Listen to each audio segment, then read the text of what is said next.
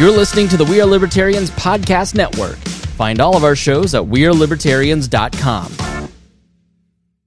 Before we begin this program, I just want to thank our members of Wall Plus. You all make this possible. Thank you so much for being a part of our Patreon.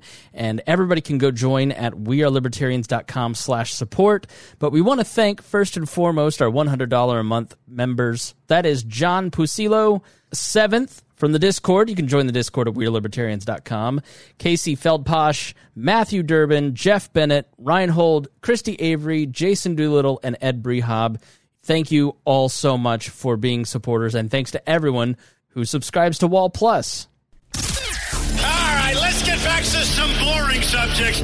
Understand the risk to our country. Freedom brings people together. You're listening to the We Are Libertarians Network. Learn more at WeareLibertarians.com. Welcome to the program. My name is Chris Spangle. It's great to be with you. Today we're going to be talking about Remso Martinez's path to libertarianism. Very excited to talk to him. Very interesting guy, and I think you'll really enjoy the conversation. Stay tuned right after this. Warning this show is for adults by semi adults, so the language is sometimes strong and offensive. Uh, I don't know what I said. Uh. Welcome to the Chris Spangle Show. Our goal is to help you sound smarter while talking to your friends. If you struggle to understand politics, we explain it from an independent, libertarian point of view.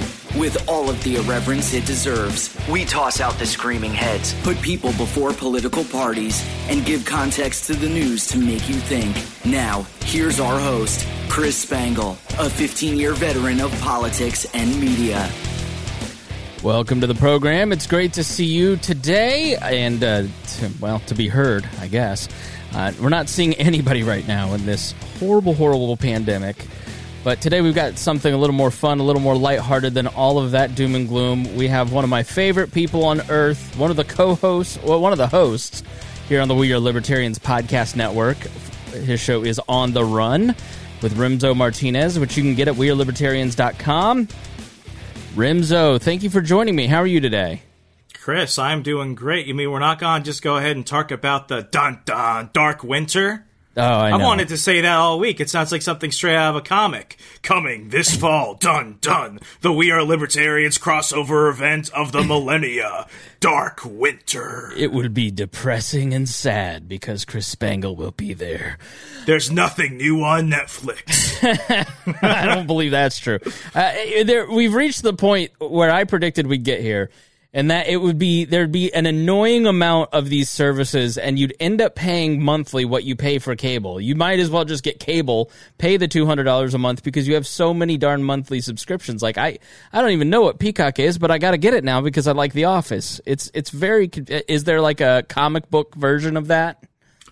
Uh, there are, and not all of them are great. Uh, I host a show with Marc Clair called the Second Print Comics Podcast, and the annoying thing with that was there are only so many comics we can physically own or buy.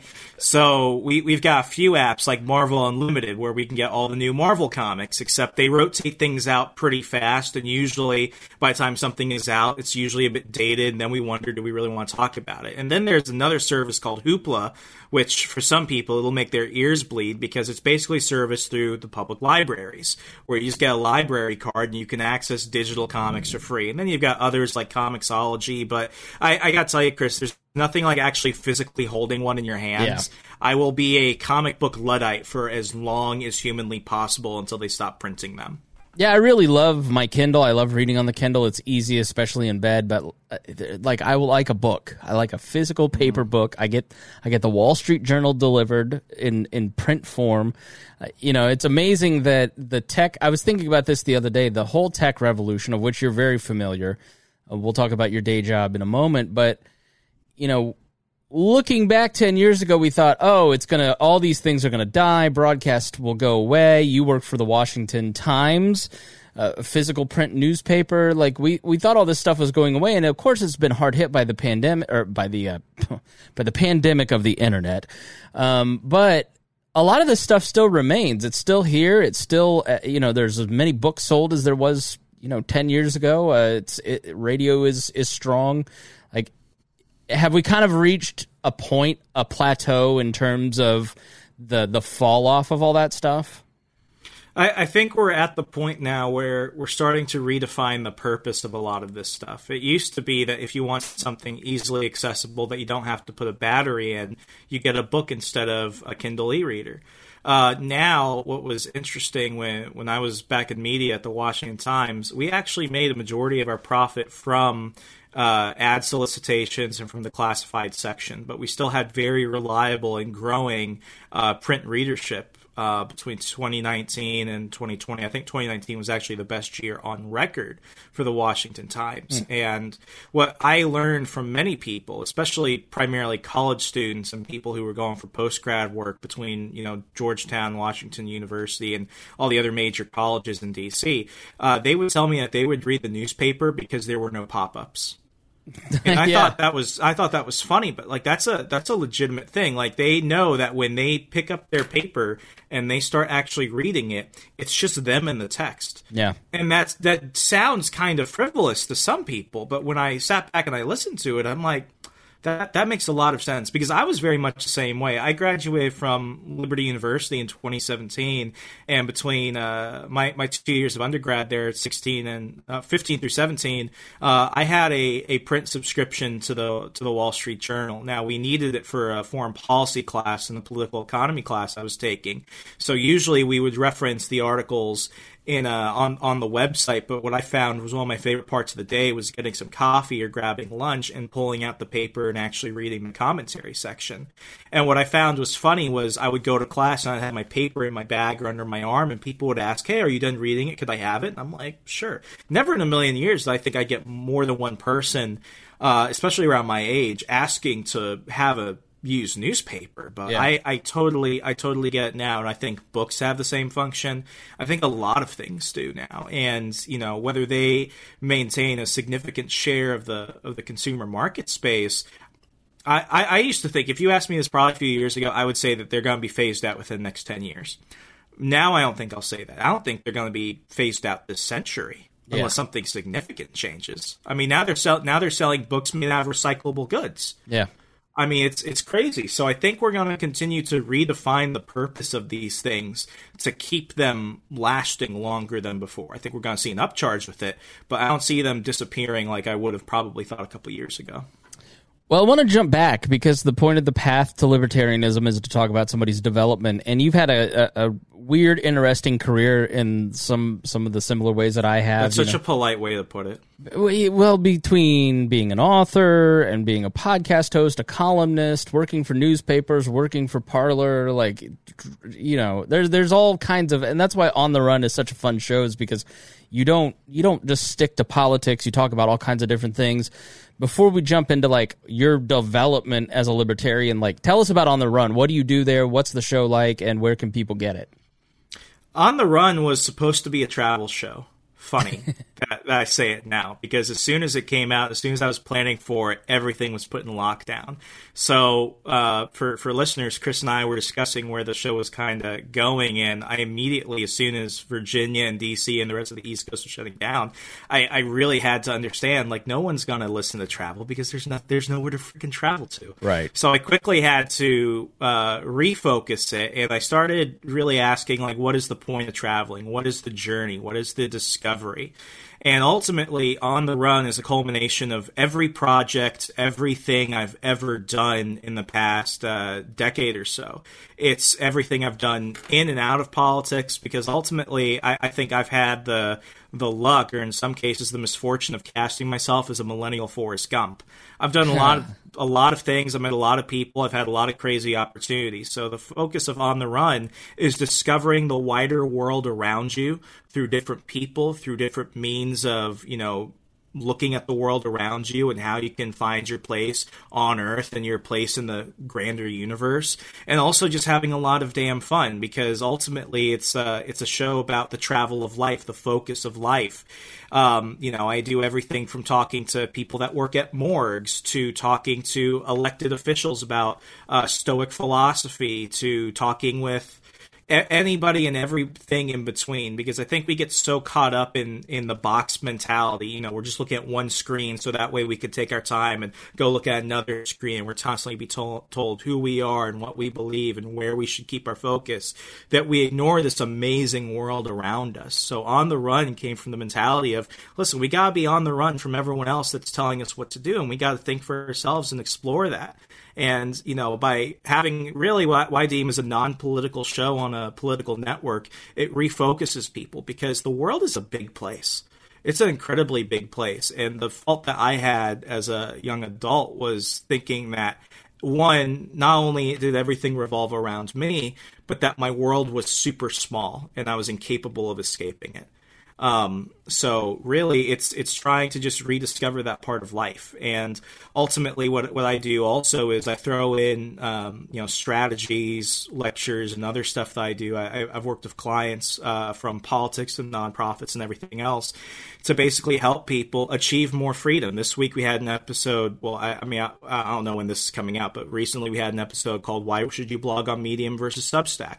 How to build a campaign uh, whether you're running for dog catcher or governor in 24 hours, how to start a side hustle. It's trying to understand what are the things that can help you achieve more options and more freedom in your life. So by exploring the world around you, by developing the skills that you can learn to go ahead and expand your options, I, I think uh, On the Run has a little bit of everything for everyone, and I've had one hell of a time doing it. Yeah, like I, my favorite one was about uh, being a freelance journalist. You know, that one really spoke to me. But there's all kinds of the other one that I loved was the the story of a drunken escapade about stealing Alexander Hamilton's pistol.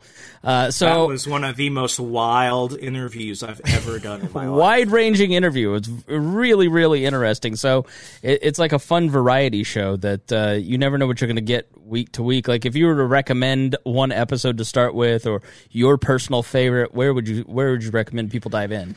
Oh, I mean, and I think this is fun for libertarians and non-libertarians alike. I just like to have a good time. I have a I have a segment of the show called the Degenerate Panel where I bring in my friends uh, Sean, Zed, and Derek. I've known them since I was like up 12 years old, and uh, we basically look at areas of pop culture that shaped who we are as millennials. And I think one of our favorite episodes was uh, Degenerate Theater, looking at movies that are so bad they're actually good. Right. And, you know, people often think, you know, everything has to be somewhat politically tilted. I'm pretty sure that among my friends, I'm actually the only libertarian or self identifying libertarian on the panel. But the purpose is to remember the things that we enjoy and remember that there's there, there's beauty to the world around us. And, you know, we're, we're movie nerds, we're gamers, we're comic book nerds. Getting, getting to experience that together and for two hours on a Thursday night, uh, you know, get to share that with you. I think that's an episode. It's one. It's one of my best performing episodes. But I mean, people people like being able to just jump back and remember the things that are just genuinely funny without an agenda. Yeah, absolutely. So let's jump back to Baby Remso. Uh, you you were on a We Are Libertarians episode and talked a lot about your your background. Um, and that was this summer. To go check that out. But I, I wish I knew the episode number. But you know, have you always been political have you always been a libertarian? Like, what was your family of origin like? Like, when it came to your passion for politics, was that something that your family was into, or did you come by it on your own? It was it, it was something that I I, I kind of got folded into, and I, I, I, got a pitch, or else it'd be terrible. Like I, I, I cover all this in my first book, "Stay Away from the Libertarians." It's a comedic uh, history of the modern libertarian movement post Ron Paul. And, uh, you know, ultimately it starts with this. Like, I didn't like people telling me what to do in school, whether they were teachers or other students. And it got to the point where I realized that uh, politics wasn't just becoming something that was of interest to me, it was becoming the general pop culture. I mean, uh, Barack Obama, love him or hate him, he was a pop culture president in the way that Bill Clinton was, in the way that, and, and people might disagree with me on this, I think Richard Nixon was. And I think it really goes back to Teddy Roosevelt, who was the first one to bring reporters into the White House. And, uh, you know, it was that fusion of like this postmodern progressive ideology that really began to show me that, you know, we talk about free expression. We talk about you know free speech and all this other stuff. But the I feel I felt like the academic institutions around me were becoming more and more restrictive, and I had a kind of a strange upbringing. I was homeschooled, public schooled, and private schooled off and on. Like it just depended where we were. I came. I come from an active military family. Uh, I, I moved to Australia right when um, the invasion of Iraq occurred in 2003, and ironically, Saddam Hussein was captured on my birthday. so I, I, I always, you know, I get to share that with history. But uh, you know, I had kids that would repeat what their parents were saying, and, and, this isn't in the book. I actually think this is the first time bringing it up. But like, um, you know, kids are mean, and suddenly, you know, it's like, hey, uh, George Bush is invading Iraq. What the hell is wrong with you? And I'm like, I don't even know who George Bush is. like, I was, I was like seven at the time. So you know, when when I came back to the United States. Uh, in 2005, it was just starting to get to that point now where you know the everything on TV is just going after George Bush, and my my family, uh, you know, pretty pretty cut and dry Republicans. We just kind of watch it. and We're just like, well, you know, there, there's more to life than this. And then, you know, when I moved to Virginia in 2007, right around the time that uh, Barack Obama was the Democrat uh, nominee, it just came to a point where things were just getting really weird. And flash forward to 2012, I'm in a I'm an AP government class, and we're given extra credit if we work on a campaign, any campaign. And, you know, at this point, I'm watching uh, Tea Party rallies literally outside of my door. We went to Glenn Beck's rally to restore honor. At this point, I'm starting to see, like, you know, there's something, there's something going on in the country, and I feel this fervor to be part of it. But then, you know, at this point, I'm like, okay, I'll go volunteer for Mitt Romney because I genuinely believe in some of this stuff, and I also want the class credit. I start really assessing, you know, wh- who am I? What do I really believe? And I start looking at Mitt Romney, and I'm like, this guy's a white Obama. What the hell? so before I could knock on a single door or make a single phone call, I just ghosted. I don't, I don't end up getting the extra credit or anything. And after that, um, you know, the, the world just got weird. I ended up running for president of our uh, school's Young Republican Club. It had like 60 members, and I lost by like three votes. And the guy who won was the secretary of the Young Democrats. and the overall consensus was we need to be more liberal because obviously conservatism and everything has been repudiated. So I, I do what any um, you know teen with an existential crisis does at that point. I start googling things. Uh, I start enjoying you know, the libertarian movement. Yeah. Oh my gosh, yeah. I mean, I'm I'm seeing all these guys like Rothbard and Mises, and I'm like, who are all these Australian dudes? like I, I didn't even know what Austria was. I was that dumb. And uh, you know, at that point, I start learning. I start learning about Thomas Massie, Justin Amash. Um, all this other stuff, and then what I realized was, it's like you know, I'm I'm kind of in the minority on a lot of these things with a lot of different people. I should just let it take its course. And at that point, I go off to college, uh, join Students for Liberty, get to meet all the fabulous furry freak brothers there. Loved it. Was a campus coordinator. Uh, got an internship at Freedom Works. Stayed on as a education reform researcher for a little bit, blogging about that stuff. And uh, life just went in 20 million different directions. I, I was a I was a campaign consultant. I staffed and uh, consulted for libertarian candidates, in, uh, independent candidates, Republicans. I did I did journalism for a bit. Uh, jumped around between that and media. Started a podcast called The Remso Republic.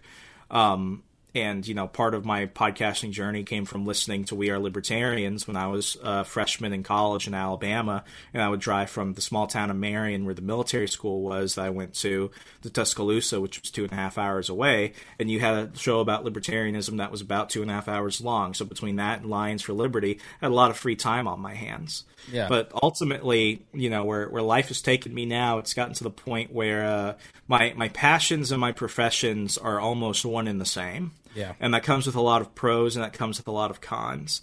But ultimately, uh, we we have a choice, and I don't think there's a wrong choice for people. But we have to ultimately determine where are we going to spend our time and energy. Because if we're going to spend uh, enough time being angry about something, we might as well try and be the solutions to it. So I'm I'm at the point now where uh, I've done a lot of a lot of things. I've messed up a little bit of many other things, and uh, you know on the run and everything else I do is really, really just a whole hodgepodge of all of that. Yeah, you have a wide and varied set of interests, and you and I, I feel, are, are, kind of the most kindred spirits in the in the whole libertarian movement. I've like known Marc Clair the longest. I'd consider him probably my best libertarian podcast buddy, other than the people on my own network. Um, you know, but, Marc Clair. I mean, Marc Clair and and uh, Johnny Adams. They taught me how to podcast. Yeah, you know, I like was they thinking taught last... me buy this microphone, go on here, Yeah. do this, don't do that. Like it was, um, you know, it, they they really took me under their wing. And I, I mean, I was thinking about Johnny's show last night. I don't, I don't know if he's still producing a podcast. I hope he is because his, uh, the launch pad, or what Johnny Rocket? What was it called before the launch? Johnny? Rock, uh, Johnny Rocket, uh, Johnny Rocket Launchpad. Yeah, Yeah, I mean that was the best produced podcast, bar none, I've ever heard. Best libertarian podcast. I mean, I- mean that that period was such a fun period. We are libertarians. I always joke. We, listen, we didn't have a lot of facts. We didn't have a lot of information, but we had a lot of gut feelings and jokes. Uh, you know, and I've sort of grown up a little bit since then and, and changed things. And, and part of the name change is to do a little bit sort of like what you're doing, where you get to a point where you want to talk about things. Like I'm still going to talk about libertarianism, but you want to talk about other things and how this because I mean for me so much of the early days of We Are Libertarians was about all the stuff that I didn't like about government. And I feel like that's a very like common thing for new libertarians. They don't like government. They this doesn't work because this government, you know, it's a lot of change, a lot of change, but we don't have a lot of hope. You know, and what are the institutions, the big private institutions that are going to to make a society function and operate? And I feel like you and I kind of hit that pivot around the same time where we're going, all right, we get what we don't like, but who is talking about what we don't want to do or, or what what we want to do as a society and how how you function in healthy relationships with other people? Like how are we going to make society work in this day and time? I mean, what what kind of led you to that pivot where you kind of said, "All right, I want to talk about just m- more than just like the libertarian philosophy stuff." What were some of those catalysts? I was I, I, I went I went through a really hard time in uh, in 2016 through 2018 primarily. Um, you know, I, I, I had a I had a head injury, which you know got me. Uh, got Oh, me okay. Well, that may- go- yeah, I I mean, you, you have to you have to have you have to have something wrong with you to go through this. But like, uh, you know, I was dealing with a lot of personal stuff. Uh, I was losing campaigns. I was one of the first people to get you know kind of corralled up in young voices. And because i wasn't contributing because i was just barely trying to graduate i got removed from that because i just wasn't doing anything. I for for a good year i didn't publish anything because i just i couldn't physically uh, mentally do it um, and you know i keep i keep trying to jump into campaigns and activism and you know i got to the point where it's like i'm trying to do things that i think are going to repair my life overnight. And i think if you're thinking that you have to end the fed and bring every soldier home from overseas and that's going to go ahead and drastically change your well-being and everything overnight uh, you're you're kind of missing the the forest for the trees really. And you know at that point uh, you know i'm broke i'm flat on my ass i i can't you know I, I can't find work it was difficult. I really had to ask myself it's like what am i doing? And you know I, I knew what i was doing. I know i'm good at digital marketing i know i'm good at planning i know i can do a lot of these things and people saw that. But you know ultimately um, you know, I'm not happy with it, even when things do go well. And why is that? It's because I forgot to ask myself, what do I want to get out of this? And ultimately, it get it gets to the point where you really have to ask yourself, what what are you what are you doing and why are you doing it? Because when the why became all these big things that not one person can handle, I really had to take it down to a macro level.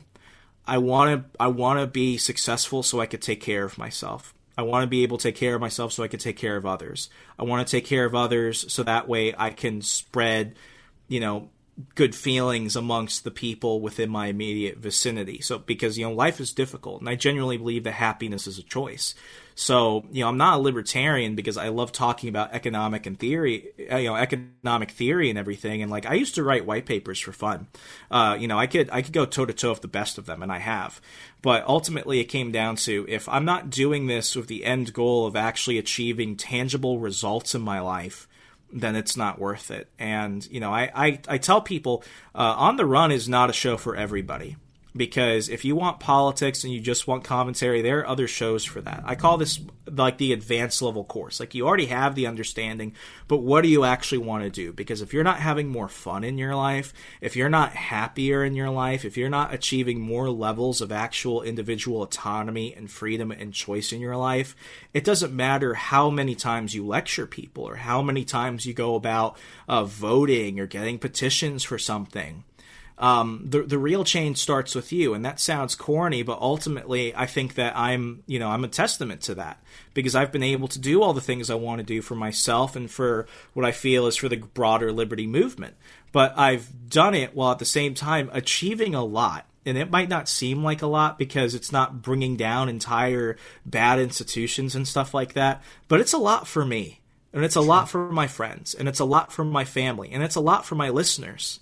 And I feel that when we refocus on just what is good about life itself, it makes everything big and scary seem less like that, and it makes big challenges and bigger dreams seem more attainable. Yeah, I think that somewhere along the way, I realized that libertarianism is not in and of itself the identity.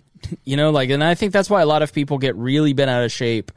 And there's almost like a cult around libertarianism you know there is a lot of cults around personalities in the movement and every political movement has that because people are so bereft of meaning at the at the moment that they're looking for any sense of community and politics is really a great way to latch onto that. But like i love the libertarian philosophy because it helped lay those foundations for my own self-actualization. Like it, it, the the individual responsibility that it teaches the you know the if we if we didn't have these things then you're going to have to do these things for this all to work for you to work for your community to work. Like i think it's a really powerful first step for somebody. And i and maybe that's why a lot of like young guys who kind of feel out of control are attracted to libertarianism initially because it gives them a sense of like that that that individual responsibilities that they're that they're craving that they're looking for. And it's and it's uh I don't know it, it, I, don't know how you feel about this, but I genuinely believe that person's political identity is the least interesting thing about them. Oh, 100%. But I think that that is often what a lot of people lead with because politics has become a form of entertainment, has become yeah. pro wrestling. You know, it's it's acceptable to walk around as MAGA or libertarian or, or, or an Obama supporter or whatever. Um, whereas, like, if you're walking around going, I am the world's biggest fan of Triple H. you know, like uh, it, I think with a lack of common things to talk about, like politics has sort of become the weather in the 1800s, where people talk about the weather because they were farmers. You know, it, it's become almost a social lubricant. You know, and and sometimes a friction too. You know, where people find like-minded people and build community around politics. But it can't. It, ha- it has just like it can't be the total summation of your person your identity, your life. Um, and that's what I think I really like about your show and, and kind of watching you from the Remso Republic days, kind of finding your own voice and finding your own way and kind of saying liberty's liberty's a tool for us all to reach you know this this uh, uh what we really want to do like i look at you writing writing books writing two books working at the washington times now with parler like I've watched you kind of grow up into somebody that is, you know, maybe you haven't articulated or fully understood your dream yet, but you have put together a career where you're trying to achieve your goal, whatever that may be. Do you have like a clear idea? Like for me, I've always wanted to be a talk radio show host. Like that's been the long march from working at radio stations to working in media to working in polit- political campaigns. Like that's been my march to where I want to be and what I want to do for a living. Do you have like a central thing that you're like, I'm going to do this and this and this to achieve this thing? Or you just sort of like the dude that's like, this is fun. Now I'm going to go do this other fun thing and kind of have just tripped into to being good at these certain things. I, I, I was kind of like that until I realized I had bigger bills to pay. I, I, gotta I gotta probably become more reliable. But I, I bring this up, and this is one of the overarching themes for On the Run. Uh, this is really kind of like my recorded journey of my path to financial independence. Mm. Um, you know, I, I truly believe that one of the reasons why libertarians aren't more influential is because we're not fun to be around and we're broke. Yeah. And nobody wants to be around broke, unfunny people. And I get a lot of shit for that, but I'll say it until the day I die. And my, my biggest thing is, um, you know, I, I want to be in a system where I have the most amount of options in my life. Uh, they could be all bad options. They could be all good options, but I want them to. I want the final choice to be my choice because I had all options available. So it's my goal right now um, through learning new skills, through developing, uh, you know, side gigs and consulting, which I do, by you know growing my my overall you know human capital and by creating residual forms of income. Uh, I want to be basically retired by the age of forty. Uh, I think between the age of 35 and 40, I can actually be semi-retired. And when people hear early retirement or semi-retired, they think it just means you know sitting on the beach and not working again. No, I actually like working. Uh, you know, I don't, I don't do the podcast. I don't do my newsletter. I don't do all this stuff because it's made me a millionaire secretly, folks. Like it hasn't. But you know, it's all helping me achieve those things. People buy my books. People get my affiliate links. People come to me for uh, consulting because I'm giving them good, free, valuable stuff, and it's helping me grow that. So by being able to reach the point in my life where I can have enough of that to just cover the basics, so that way I keep the lights on, food on the table, and you know, live a you know just an earnest life, I can go on and I can do other things. Like, you know, everything I do has to do with trying to make a part of the world, at least from my view, a better place. Uh, I don't talk about it often, but you know, I love this time of year because I usually have a you know a pot of cash, and I do a lot of donations to charities. Uh, Samaritan's Purse is a big charity I really love. Um, you know, I donate to Free the People. I donate to uh, you know the Gary Sinise Foundation. If I could spend my entire life just you know trying to help out uh, charities either through through just donations or trying to find other ways to bring them in more attention, more of what they need to get things done. I think that would be beautiful. But, you know, right now the big focus is get myself to the point, work myself, to, you know, through to the bone while I'm young and while I'm capable so that way I can spend the rest of my life doing what it is I love. And I think that, you know, it, it will constantly change because as people we change. Um, you know, when I was 18, I thought I wanted to be a, an economist, you know, working for a think tank. And then at one point, I was, you know, working at GameStop, and I was like, I'm just happy to be working. um, you know, I think I, I think I need to give myself the freedom to have those choices and the freedom to do things that will fail and things that will succeed. But I'm not going to do it, uh, you know, having to work a full time 40 hour job well into my 60s. Yeah, Uh, that's that's fantastic. So, like, what are some of the ways that you are working on that goal of being financially independent? So I, am a big acolyte of the Dave Ramsey school of thought. He has the the seven baby steps, and you know immediately the the big thing was debt. I got my debt in control. I don't have debt right now. I, I, like you know unless something crazy happens, I'm I'm pretty good. I've got my emergency fund. Uh, Dave Ramsey says uh, three month three to six months. I've actually got an emergency fund for about a year, and I keep cool. putting into that. Uh, you know, I, I, follow the 15% investment rule.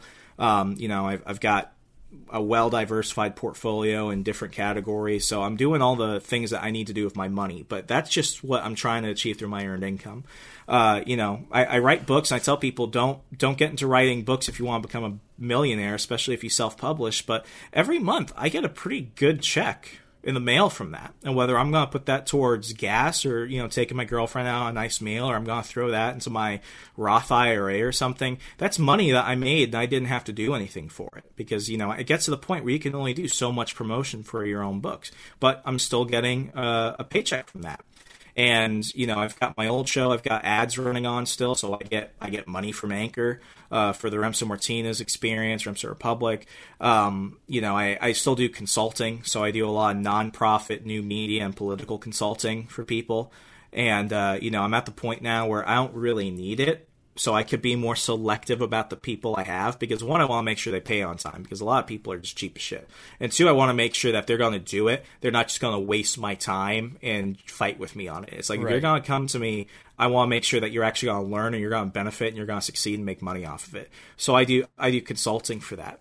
And uh, you know what, what I also do recently is I've been helping people start side gigs. Uh, I recorded an episode that's going to be coming out in the near future called Eight Steps to Building a Side Gig because I was inspired by one of my friends who listened to my show and got inspired by that. And now what he's doing is he's building computers from scratch and marketing them on Facebook Marketplace to parents who have kids that want to play Fortnite but they don't want to spend money on a giant new computer. And I'm like, that's awesome. Let's let's teach you how to maximize that. So it's a mix of you know uh, expanding my my my earned income from my day job, uh, building residual streams of income through books, through other shows, through affiliate links, through anything that I can earn genuinely passively without having to put too much effort in, and then having the occasional side gig that brings in you know two to five hundred dollars at minimum a month you know, it might not sound like a lot, but if I could put that directly into investment or directly into savings or buying a class or something else, like all I'm doing is I'm just growing myself. So it's trying to achieve all those different things, you know, earned, uh, passive, and then side income. Uh, you know, trying to just keep that together, spend as little as possible, and then use it in the right places. Uh, I should be able to build up enough capital and enough regular streams so that way by at least you know 35 or 40 i can just say i quit and i know i'm still going to get money coming in I think people listen to that and they go, "Well, man, that just sounds like a lot of work. I'm going to have to give up a lot of stuff. I'm going to have to eat rice and beans every day. I'm going to have to work really hard." Like are, are, is that the truth? Like, are you are you tired all the time, or is it is it harder? Like, because I think if you're on the if you're 19 year old Remso listening to that, you go, man, I could never do that. But when you're, I don't know how old you are, like late 20s. I'm Remso. turning, I'm turning 26 in a week. All right, 26 Remso. You're like, I'm having a blast. This is a breeze. Like, what would you, what would you say to the person that listens to that and goes, man, that's a lot? Uh, I, I, I will, I will cover this in two parts. One, everything you said is entirely true. It's difficult. I'm just, I'm just gonna be straight with you. It's not easy. It's not always fun and I did a lot of things to try and figure out what worked for me that that failed. And I think people need to understand that I failed at a lot more things than I have been successful at. I tried to do documentaries. Some of my documentaries did well. The first documentary I tried to do, I tried to do it with Ford Fischer. Uh, I had an Indiegogo and everything. It failed. Just it, it was embarrassing. I tried to do other uh, podcasts about super niche areas. Those failed. I failed at a lot of things and uh, I, I, don't I don't find that to be too disappointing because I've learned from them each time. I tried to do an online course and that failed. Uh, what what I had to understand was two things. One, what is the purpose? I can't just do this because I want to do it. And I, I mentioned this in the eight steps to building a side hustle episode. Like, don't the, the worst time to create a side gig is when you're unemployed. because at that point that's money that yeah you're setting up for when you do find a job. You've already got your side gig established but i think that's like ass backwards thinking. Uh, you should be focusing on getting a job. So you know it's understanding why. And the thing is uh, you know i have my base through my day job because your biggest builder of wealth will be your salaried earned income. That's just a fact um, but you know, I I have this all this other stuff because the goal is to not be doing this well into my 60s. I don't, want to I don't want to be old. I don't want to be injured. You know, I, I brought up I had a head injury. You know, for a while. I still deal with the repercussions of that. I've got dementia that runs in my family. I don't know if I'm still going to be in my mental, you know, my mental facilities well into my 60s. That's scary. I, I, I'm scared of very few things, Chris. I'm scared of actually very few things because I've dealt with a lot. And the one thing that actually scares me more than anything else is living long but not being able to live because yeah. my mind has betrayed me. So I want to make sure I can capitalize on all the time I have. So that is my goal. That is why I work so hard now so that I can work like no one else so I can live like no one else.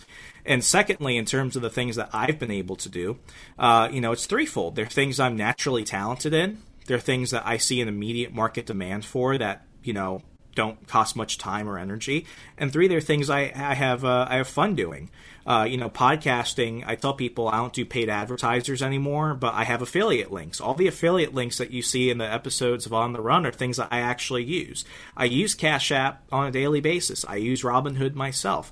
I use Dosh. I use all these things. So I want to share with you the things that I'm using, and the only way I benefit from it is if you use it. And if you don't like it, know, it didn't cost you anything. Right. So, you know, that that's one thing. So I, you know, I, I try and do it with the things I love. Podcasting is one of them. Writing books is another one of them.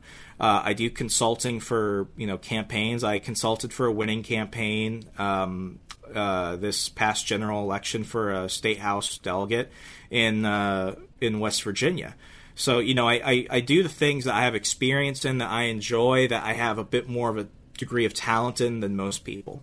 And uh, you know, I, I, tell people like I think copywriting is probably one of the easiest side hustles you can get. If you can write good ad copy, you will never go hungry. Uh, I deal with many, many journalists who think that writing sales copy is beneath them. but let me tell you, when I was at the Washington Times, I wrote copy for uh, uh people in Malaysia who do Botox. Uh, you know, a Taiwanese family who owned a, a day spa in Ohio, and for people cr- uh, creating educational toys for children. And it brought in good money and it didn't cost me too much time or energy. So it's just trying to find the things that work for you, the things that you can do regularly and it doesn't feel like a burden.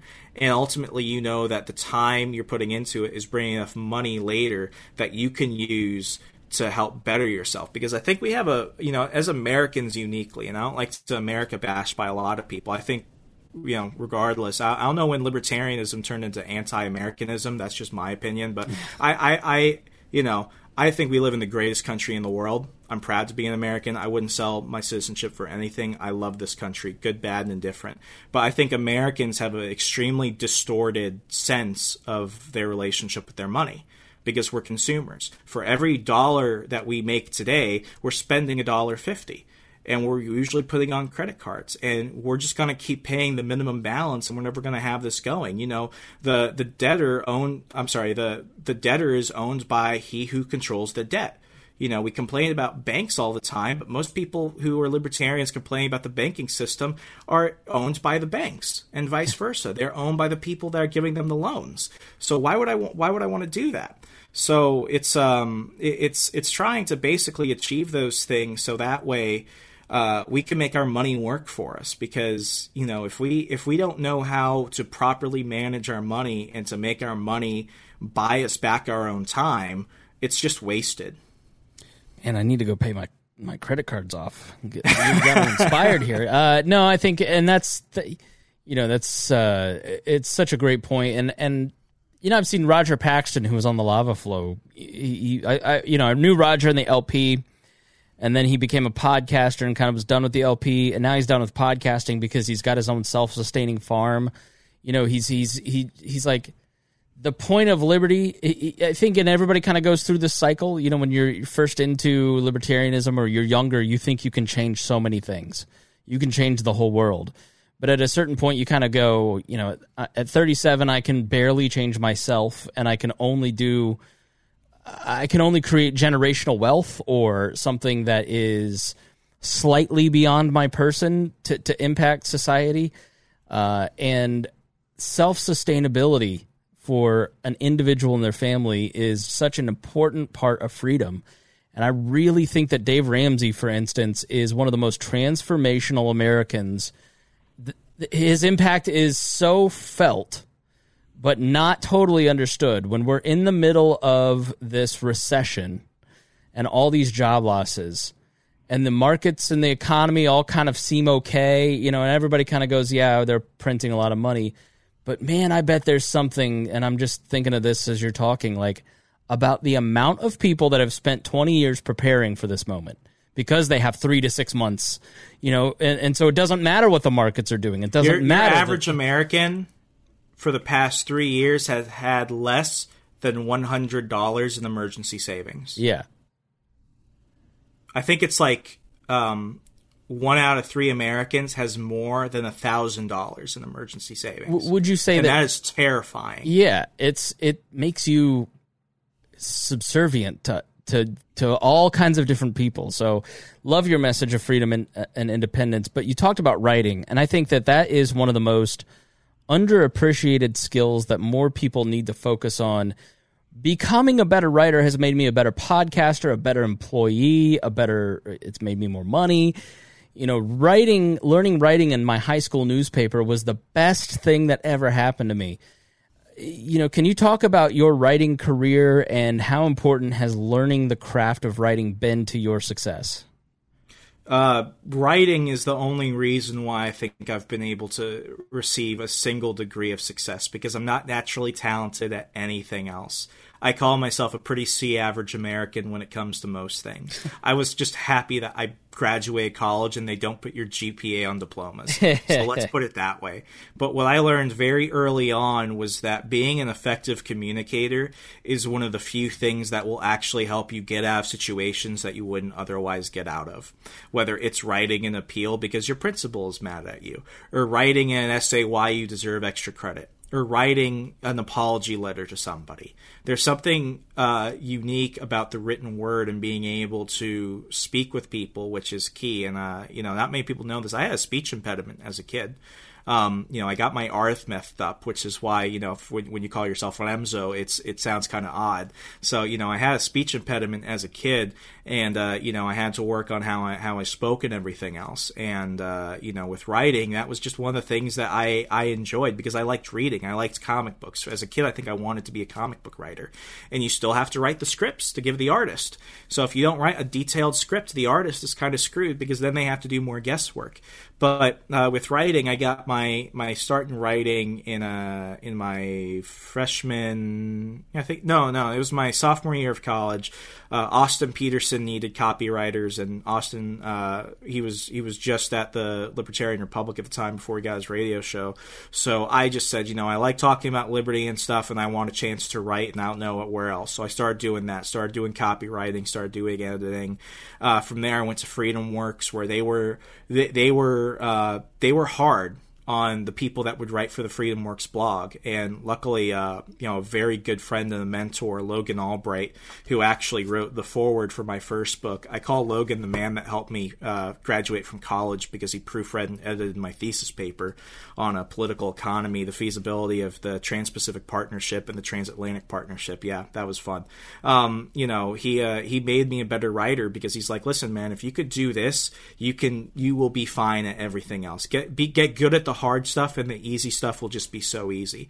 And uh, you know, I, I, started writing freelance because I wanted to, you know, just be a straight journalist for a little while. Uh, did sting at MRC, wrote for a few other places. I was a copywriter for Jason Stapleton for a little bit, and uh, you know, just whenever I needed work, whenever I had a project, whenever I needed money, I just knew I'm good at writing. So whether I'm doing research, whether I'm doing a fun listicle, whether I'm doing an investigative piece, I've done investigative journalism. Uh, writing always came as a as a knack for me. And you know I'm I, I I say this and I do genuinely mean this. You don't have to be incredibly smart to be a good writer. You just have to know how to put words together and how to make an argument and and cite your case uh, you know there was a sting where I had a lot of very uh, labor intensive jobs. I was a mall cop. I was uh, um, I, I, was a GameStop employee. Uh, I, I would sold makeup door to door, lots of lifting. It was bad for my head, bad for my neck. Um, you know, just it just sucked, and I basically quit all that. And for six months, I was writing at the Advocates for Self Government. I was getting paid to do that, but I was also writing sales copy. I made more money from sales copy than I ever did from any of those jobs combined, and I did it from home in my air conditioned, safe environment where I didn't have to lift anything and it just got to the point where I realized that you know I, I had a natural talent towards this skill, but what really impresses me are the people who identify as writers who are not naturally talented, but who became good because they respected the craft. And I tell people this all the time, and this has been statistically proven through Entrepreneur.com and GQ and a bunch of other places. Copywriting is one of the most in demand uh, side gigs in the world and if you can be good at, co- at copywriting, there's not just a local market, there's a global market. Uh, Fiverr.com is amazing. That's how I had international clients. I wrote uh, an entire website copy for a business in Mexico that built websites for other businesses. I wrote sales copies for clinics in Malaysia. I wrote sales copy for charter schools in Canada. I wrote sales copy for day spas in Ohio. You there there's an abundance of work and there's an abundance of opportunities. There's a deficit of writers. So when I tell people, especially journalists, because they're like, well, it's beneath me. I don't know if I can do it. It's like, if you can write hard op eds and hard investigative pieces, writing good sales copy just takes a little bit of time and effort and practice. But Yeah. I mean, writing itself, I think uh, for a lot of people, it's it's not just something that's good for marketing purposes and for self development purposes. There's something different about actually writing your thoughts on paper. And I don't journal as often, but uh, you know, my this bugs the shit out of my publicist. But like, I, I have legal pads everywhere. Whether I'm just doodling or I'm just writing down random thoughts, I still use legal pads for everything. I'm a hoarder when it comes to that. I've got legal pads from years ago I refuse to get rid of because there's something about actually putting ink to paper that's a much more intimate and personal experience than uh, than just typing. And I don't like typing on Word or on Google Docs necessarily because it, it's too easy to let things go and it's too easy to backspace and to hit um, you know, autocorrect on this other stuff. I actually, I don't, I don't think I have it here, but I've got actually just a basic WordPress processor attached to a keyboard and an old e-ink screen. Oh, I'm I'm so does. jealous. I yeah, It's have, called the it's called the Freewrite. It was like five hundred bucks. I called it my money making machine because I actually you know I did deferred payments for that because I wasn't really working at the time, so I had to do monthly payments for it. But I paid it off in like a month because it was such a distraction free utility. It doesn't have autocorrect. It doesn't have anything. It's just right, bitch, right. And uh, you know that thing made me so much freaking money. I love I, I I want one of those so bad because I'm I'm so ADD and like you sit down to write and you you get pulled your brain gets pulled to the phone because you're like somebody probably tweeted at me and I need to look at that. Yeah. You know that that distraction free writing process. So you've you've worked you know for for great people like AP and Stapleton, and now you're sort of in a role where you mentioned your publicist and you're you're hiring people, you're bringing people on. First, let's brag about the great Chloe Anagnos. Uh, we'll give her a plug, but also, Oh, how do you yeah. make that? How do you make that shift where you're now bringing on people to you're the Jason Stapleton that's hiring people to to do copywriting? Like, how'd you get to that point, and how do you you know you obviously now that you you've got these different streams you can afford it, but I mean, how do you make that shift, and what do you have them do, and how how does that impact your work? And, and I, I want to preface this: I'm not rich. I'm not. No, I think you are. I see a Spider-Man. I'm rich in spirit. I see a Spider-Man poster without a frame in the background. I, I didn't think that you were rich. I, uh, you know, I, I do want to give a shout out to my to my publicist Chloe Anagnos from Argo Strategy. Whether you're looking for social media, digital marketing, uh, editing, or just general uh, consulting and management, I, I've worked with Chloe for many, many, many, many, many years, and she's always been awesome. Uh, she did a lot for my last book that came out, "How to Succeed in Politics and Other Forms of Devil Worship." And when it got to the point where I was just losing time in the day, I realized I needed somebody to help me manage a lot of my personal projects outside of work because I just don't have the time for it. And I, you know, my, my biggest problem right now is sleeping. Uh, it got to the point where I realized I need somebody, not because I just want to burn the money, but because I need somebody to help me get back my own time. So dropping X amount of dollars towards a publicist to help me do my marketing, my socials, and help me, you know, do bookings and other stuff for the show, it's going to help me free up my own time. So at least maybe I can go to the gym. Maybe I can get a few hours extra sleep. Maybe I can work another project I've been postponing. And, and ultimately, I, you know, I feel comfortable with it because uh, ultimately, money is just permission to take back your own time. And uh, you know, I'm lucky that I have this reliable, steady income coming in, not just through my earned salary, but through all these other streams that I can put it towards that, because it's a it's a it's a great investment. And if you're doing it right, you're focusing on the things that make you money, so you make more money. So then it's like it doesn't even matter. So it it, it works out in that way. And uh, you know, it's in my in my side hustle episode that's coming out. I mention uh, you know understands your need for scalability. When your side gig gets to the point where you have to ask yourself to scale, that's a good problem because whether you're going to bring on more people to be subcontractors, whether you're going to bring on a virtual assistant, or whether or not you just see this as an opportunity to get more picky with your clients, so then you can upsell the current people you have uh, you know, understanding what you need to get back your own time so you can be a functioning, you know, uh, regular person who sleeps and who does all the things he needs to do. Don't forget to go to the grocery store, put gas in your car, that type of thing. Uh, it's worth it because the one thing that I have encountered that everybody encounters, and if you're listening to this and you're an entrepreneur, you know this better than anybody else. It's burnout. The if I burn out, I don't burn out for days, Chris. I burn out for months. It is like it is like a it's like a Dale Earnhardt crash. It is bad. I get so, I get uh, of all things I get laryngitis and it, and it'll last for weeks sometimes. Like there was a 2 month period where I couldn't talk and couldn't do the show because I go go go go and you get burned out and then your body want the second you take a break your body's like gotcha bitch and gives you a cold and then you know it's it is it's really I think our in our culture you mentioned consumerism it's so geared towards uh, make more money, make more money, make more money so you can buy more stuff, buy more stuff, you know, and it really just wears you out. It wears you out hard. So uh, I'm a couponer. Like really? I'm I'm cheap. Like ultimately, like it, it goes back to what I said earlier. You have to have a purpose with it. No, don't work this hard. Don't work this many hours. Don't subcontract. Don't add more projects. Don't do any of this stuff without an intention. Yeah. And the intention is twofold. I do all this stuff because I have fun doing it. I have fun doing it, so I can make money off of it. Um, I make money off of it, so I could reach my goals of the one thing I want, which is more freedom at an optimal part of my life. So if I didn't have that, which I didn't at certain points, um, it you know it, it would just become a disaster because you know like I mentioned, I failed at a lot more than I've succeeded at. You know, it's it's not it's just the fact of it. Nothing is worse than when you spend so much time and money into the stuff. And you know, like I, I made a digital course at one point. I, I did it in the worst ways possible. I had to ask a friend for a loan that I paid a fifty percent rate of interest because I don't think he thought I could pay it back. Which luckily I was able to. I had to take on more work to pay it back because the thing that was going to pay it back failed.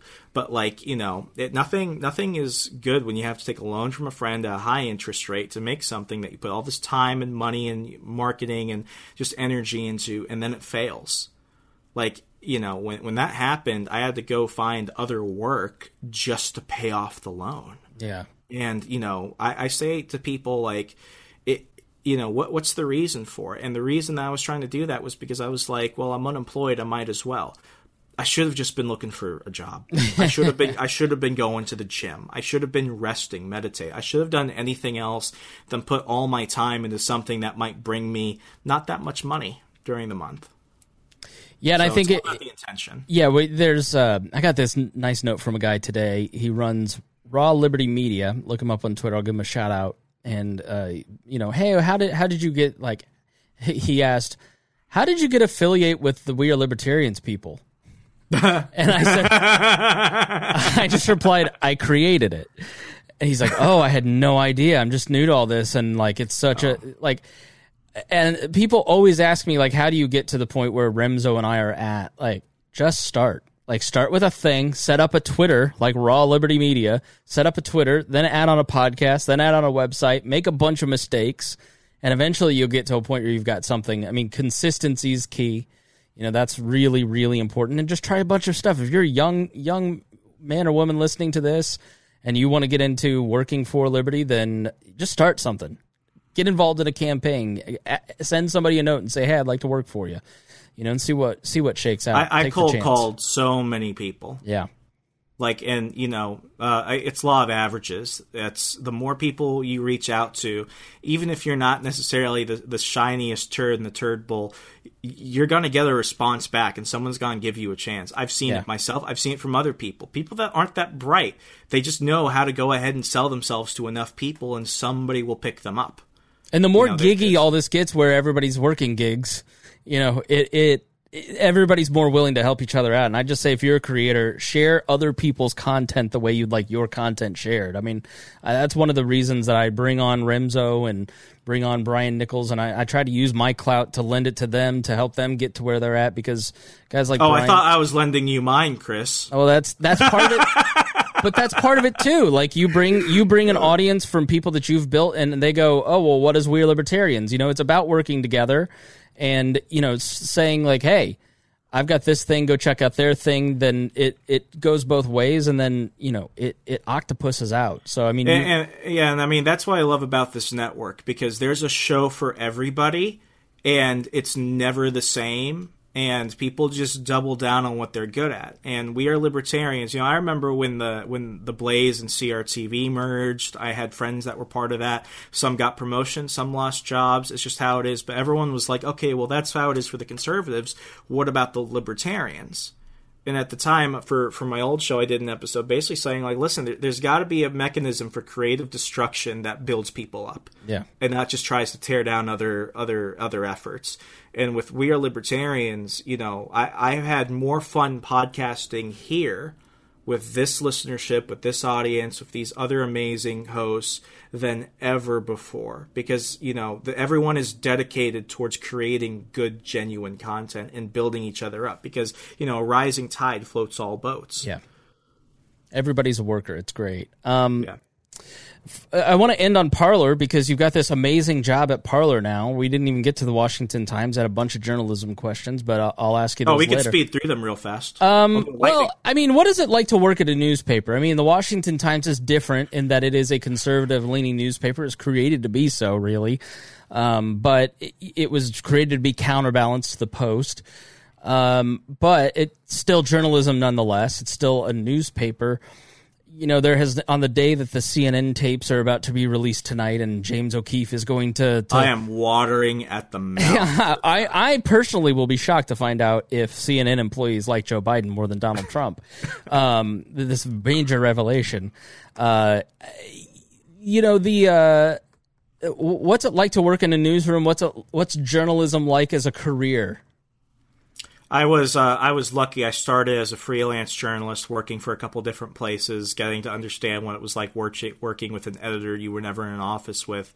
And then when I was at the Times, I was a social media coordinator, but I also did a lot of commentary as well.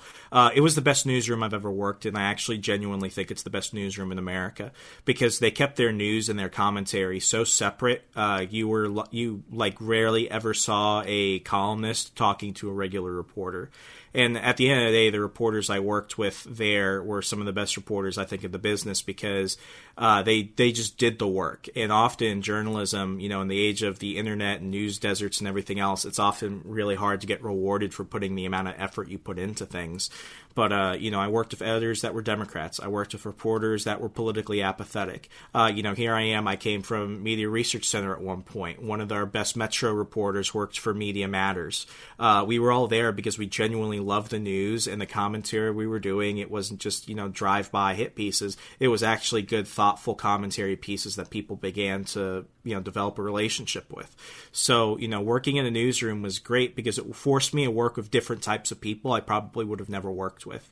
It gave me a 24 7 work ethic that you will never get. And to have done that, I think I was 24 when I started, to be so young and be in charge of the virtual presence of an entire news company, it was uh, it was a great responsibility that I I never went a day by without being grateful for. That job was the changing point in my life, really. So you know, ultimately, uh, you know, get out of your comfort zone, work with people you wouldn't typically work with, grind like hell, and earn their respect, and just do what you're good at doing, which is providing great news and commentary and giving people what they want. And you will always, always end up on top.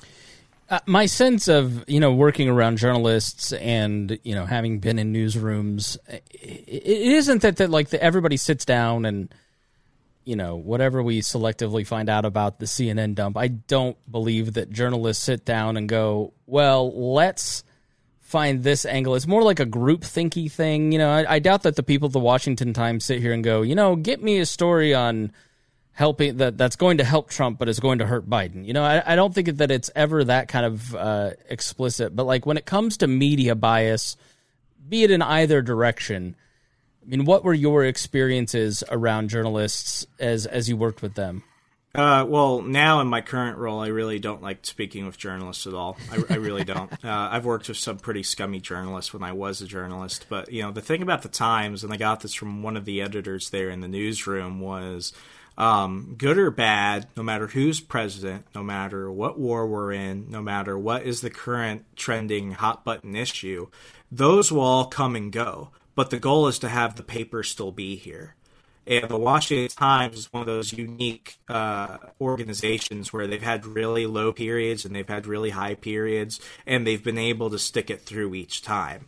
Because as long as you're just focused on the heart of the story, as cliche as it sounds, uh, history does look kindly upon that ultimately, whether it's a few months or a few years or a decade. I mean, ultimately, if you're just doing your job, you will continue to do it. The journalists I saw that burned out were the people that saw themselves as political operatives. That's not a surprise to some people. The journalists I saw were the ones that burned out, were the ones that were just never in it. Because the problem is you had a lot of commentators pretending to be straight edge reporters, and you had a lot of straight edge reporters that wanted to skip the hard work of actual reporting because they wanted to be commentators and talking heads. And it goes back to the intention thing. You know, living a life with intention is important and it sounds corny, but ultimately if you lose that intention, you're gonna end up not succeeding at that because you've sabotaged yourself from the get go. So, you know, all, all, the reporters I saw that wanted to be commentators, they ended up doing that and they flamed out because they were just like everyone else. And all the commentators that wanted to be reporters, um, you know, it's going to be hard because you're not going to get that interview with that Democrat because you wrote 10 hit pieces on him. It's just a fact. You can't do that. So decide of what you want to do and uh, just be good at it because things come and go. Life moves faster than we think sometimes, whether we want it to or not. But if you just focus on your job, you'll be okay. So now you work at Parler, um, which you know, as I've read in the media, is a right wing extremist collection of the most hateful people on the a threat to democracy. A threat to democracy. Um, there is no doubt that there there is um, you know a pro Trump bias when you're on Parler, but that's sort of natural, I would think. With with any f- social network that models itself on free speech, you're going to get people who who say. But one thing that I've noticed with Minds and Parler over the a period of time is a moderation of the people that start to show up. You know, you go on Minds and and Parler, and it's no longer just you know like the guy that got kicked off of Twitter for being that guy. Uh, it's a lot more. It's a lot more people. How long have you been with Parler? What what have you seen just over the last? You know, I think you've been there a few months it's been quite the, the growth, I imagine. What what's going on at Parler? Give us a, a glimpse behind the scenes. So I, I was a Parler user. I, I, have the little rocket chip badge, early adopter badge, since 2018. And when I was at the Times, I was a Parler client. Uh, I built the Washington Times opinion page on there, which almost has half a million people. When I left in July of 2020, it had about uh, 350,000 people. And um, you know, I've been at Parler as the outreach director since July. And ultimately, what we want to do is we want to give people an actual social media platform that is what social media was supposed to be, which is a place where people talk. We stay out of their way unless they're breaking the law or something, and we sell ads. Keep it simple. We don't data mine. We're not going ahead and uh, targeting people because of one way or another. We have a diverse company uh, people that you know would, would probably surprise you. I don't want to get into it, but I mean we're all bound by the idea that Al Franken you know, this matters. uh, AOC moonlights. No, AOC no, writes no, copy I mean, for the email newsletters. I was surprised. no, no, but I mean like we we we've had in just the last couple months that that kind of you know that I call it the chill out as yeah. some would say because we have a whole bunch of calendar models on there now because Instagram was saying their stuff was too scandalous. And by today's standards, it's not really. Uh, we have athletes now, MMA fighters. We have actors now. We've got, um, you know, Tulsi Gabbard is on there now. And Tulsi Gabbard, last I checked, is not a Trump person. Because ultimately, what people are realizing is that you get rid of the algorithms that prevent people from growing a following and from getting their content seen, and you just treat them like actual human beings. It's amazing what could happen. Because what we're trying to do is just go back to basics. What makes social media great? And why was it good and where was the problem? And people say we started off as a trump base. It's because that's where we were in our climate when we started. We have those people here. So of course it was going to look like that. But i also like to use an example that facebook was originally a site where the men at harvard could go rate the hotness of their female colleagues. And now mark zuckerberg is on the hill teaching old people how to use the internet I'd love to see like a feature where we rate the hotness of older MAGA congressmen, like Matt Gaetz versus Rand Paul. Obviously, Matt Gaetz is kind of hotter, but no, I'm just kidding. His hair, though, I, I would know. love his hair. Um, I would love, I would love the locks and everything. I'll just run my fingers through it all day. One of the interesting things is like right as everybody started, right after the election, there's always a weird thing that happens like right after an election is over.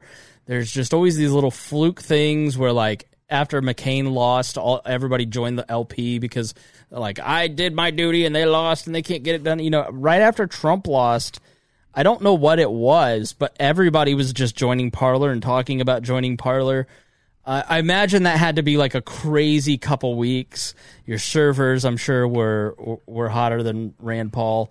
I mean, what what was it like just right after as everybody in their grandma became like a meme in and of itself? Like, okay, Snowflake, go enjoy your safe space at Parler, that kind of thing, you know? Yeah. I mean, I mean, pe- people people said a lot of things, but I mean, ultimately, it comes down to this: that we have a product that works, and everyone was seeing how tweets were getting taken down. I spoke with liberal reporters that said I was just doing election coverage, and Facebook, I'm sorry, and Twitter took down my stuff because they said it was spreading disinformation from sources that were not claimed.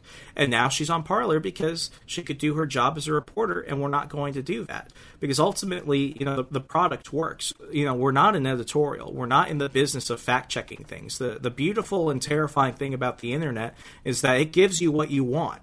But that's the thing it's not going to give you what it wants. It's going to give you what you want. So if you want to go ahead and just focus on this small part of the world that's only going to tell you what you want, you can get that anywhere. But what Parler does is it ensures that you're going to actually have a platform to learn and to engage and to make your own mind on things.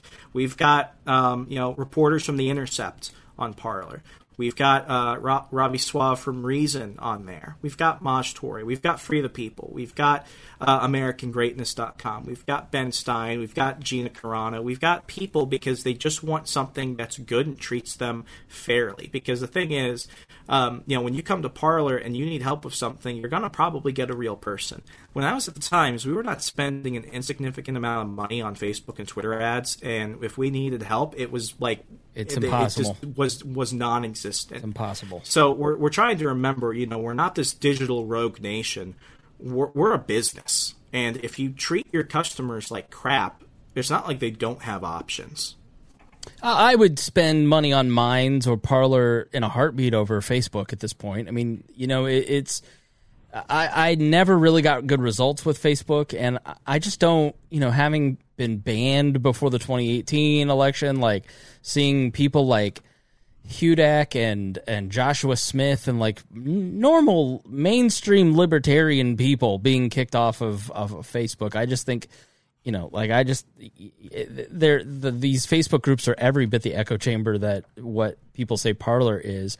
I've actually had some good conversations with people. I have better conversations with pro Trump people on my post on Parler because they're more open minded than I do on Facebook, where it's just more built for FUs, you know? And so I my I, I got 1.5 million on a post, views on a post that was not pro Trump. It wasn't really anti Trump. It was just a it was crazy that that it happened. So um how do you how do you kind of balance that out and fight that perception? I mean, is it how is it a problem that it's sort of seen as a, a right leaning echo chamber, or do you just go that's how it's seen right now and it'll balance out eventually?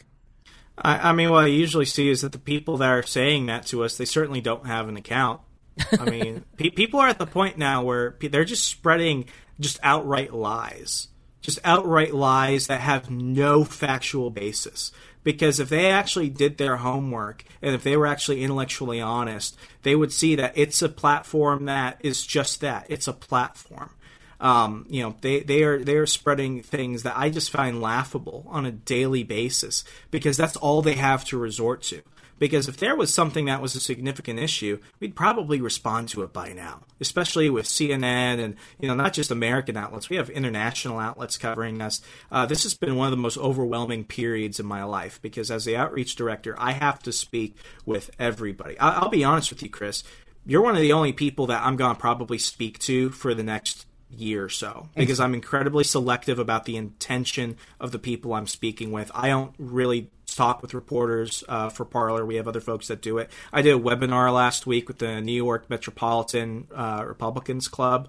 Um, you know, that was really more of an orientation. I'm very selective about what I do now because even with on the run and stuff, people are trying to, you know, bring me on to talk about the on the run topics, but turns into something where I'm having to explain the Parler terms and conditions because they know if they can find a gotcha moment with me, they can get some clicks for it. And I, got the, I've gotten to the point where I just completely cut those people out now. Um, you know, I've had to tell my, my personal publicist that it's like I, I'm not going to talk to reporters anymore. It is It's sort of like the uh, the Jordan Peterson effect. Like you know, the, Yeah. the people who have an like Jordan Peterson is an innocuous, uh, harmless knockoff of Joseph Campbell. And like you read about him in the press, and he's the most hateful, misogynistic. Like, and, and and like if people write that kind of stuff about, let's say, like Milo or Gavin McInnes, everybody kind of goes, all right, yeah, I've seen some him say some ugly stuff. But like once it hits Jordan Peterson, you're like, that doesn't compute. That doesn't seem like this kind of guy. Like, you know, the same template that you used in 2017 against like the alt right, you know, Ro- Richard Spencer people, you can't apply that template to mainstream conservatives. It just doesn't compute. It doesn't work. And it all it does is just fuel that narrative of unfairness and like if you're going to be journalists cover us fairly have a conversation with us as opposed to just like making up whatever story you want because it's it doesn't compute to the people that use the product or listen to Jordan Peterson or watch Ben Shapiro. I, I I have the story. There's a there's a kid who wrote for Cassie Dillon's website, Lone Conservative, and he wrote two reviews, uh, one for each of my books. And the first one was nice, but he kind of ripped me a new one. But it was probably my favorite review because he, I know that he read the book. Right. And that I could not actually argue with his claims because some of them were right, uh, some of them were valid, and I would still disagree. But it was an honest review. So then, when he wrote a review for my second book, I actually went to him directly and I said, I like that you actually read the book and someone's going to get something out of this review that's honest uh, because they could smell a puff piece a million miles away. He read my second book and he loved it. And I know that he did because I know what he's capable of when he reads something he doesn't like. And Yeah. that's just a very micro example. But, you know, uh, I, I, I, I have a very small group of friends now. Uh, it's really kind of gotten smaller in terms of people who are active reporters and commentators because I, I have to be more selective about it because now I'm looking at some of these relationships and I'm like, which of them are genuine friendships and which of them are going to turn on me if they can get a headline and go talk with uh, Oliver Darcy from CNN about how I'm a secret hate monger. You know, it, it's all these things where it's like, if anyone actually spends time on the platform, you, you understand it's not these terrible things you say it is. And people are like, well, why do you have Alex Jones and why do you have all these other people? It's like they have a right to be heard. And if you don't want to listen to them, don't follow them. It's not. not. 'em. It's not 'em. been my experience. Like I was on Gab for two days, and I was just like, I'm not. I'm not associ- I'm not going to be here. I don't want to be anywhere near Gab. Um, Parler is not that, and so you guys do have terms of service. You do have rules. You do have like, you know, I, I don't know why that's somehow been controversial from the other side, where it's like, I can't believe that I got banned. Well, you can't say that and post that sort of thing. Like there are community standards, are there not? Yeah, I mean, you, you you can't do things that are going to draw harm to people. You know, doxing is a big thing. Somehow, conservatives freak out whenever a celebrity gets doxed, but I've had to go ahead and report many people for doxing people because that's targeted harassment. If you're doing something that can bring genuine harm to somebody in any form, that's wrong. and you know we, we we have to go ahead and make sure that we have a we have a jury pool that assesses these things so you're reviewed by your peers. It's not just an algorithm. Uh, you know I, I, I, the last time i tried to place ads on facebook were for my uh, book how to succeed in politics and i had to go through uh, a, a pac disclaimer as a political page just because of what the title was. And i could never appeal that so, I mean, most of the time we're, we're pretty lenient. We're the most lenient out there. And, you know, I get a criticism from libertarians saying, well, the future should be decentralized.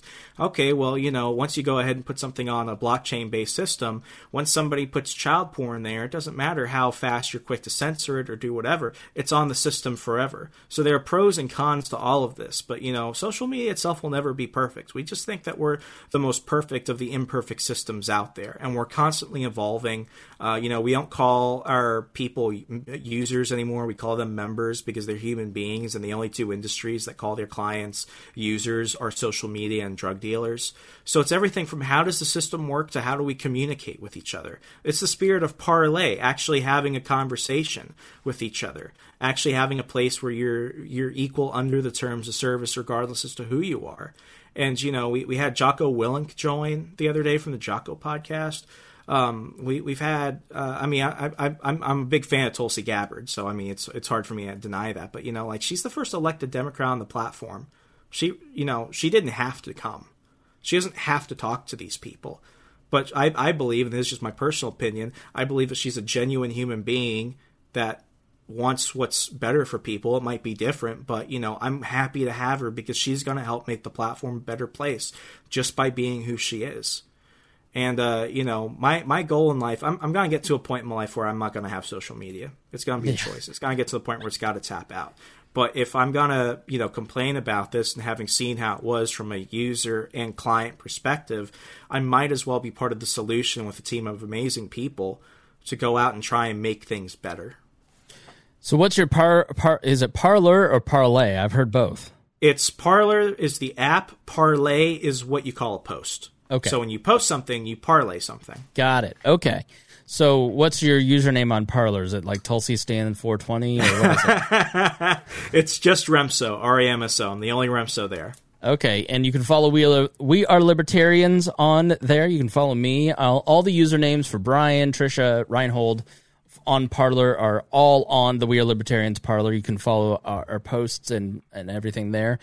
It was so great having you on. Tell people where they can get the podcast and where where you'd like to follow them, and just general plug before we go. All right, everything and more. We are libertarians.com, man. That's that's what I like to hear. Toe the company line. Uh, all right, thanks thanks so much, Remso. Not a problem, Chris. Thank you so much. Thanks for joining us here on We Are Libertarians, and we will see you again next week. The record.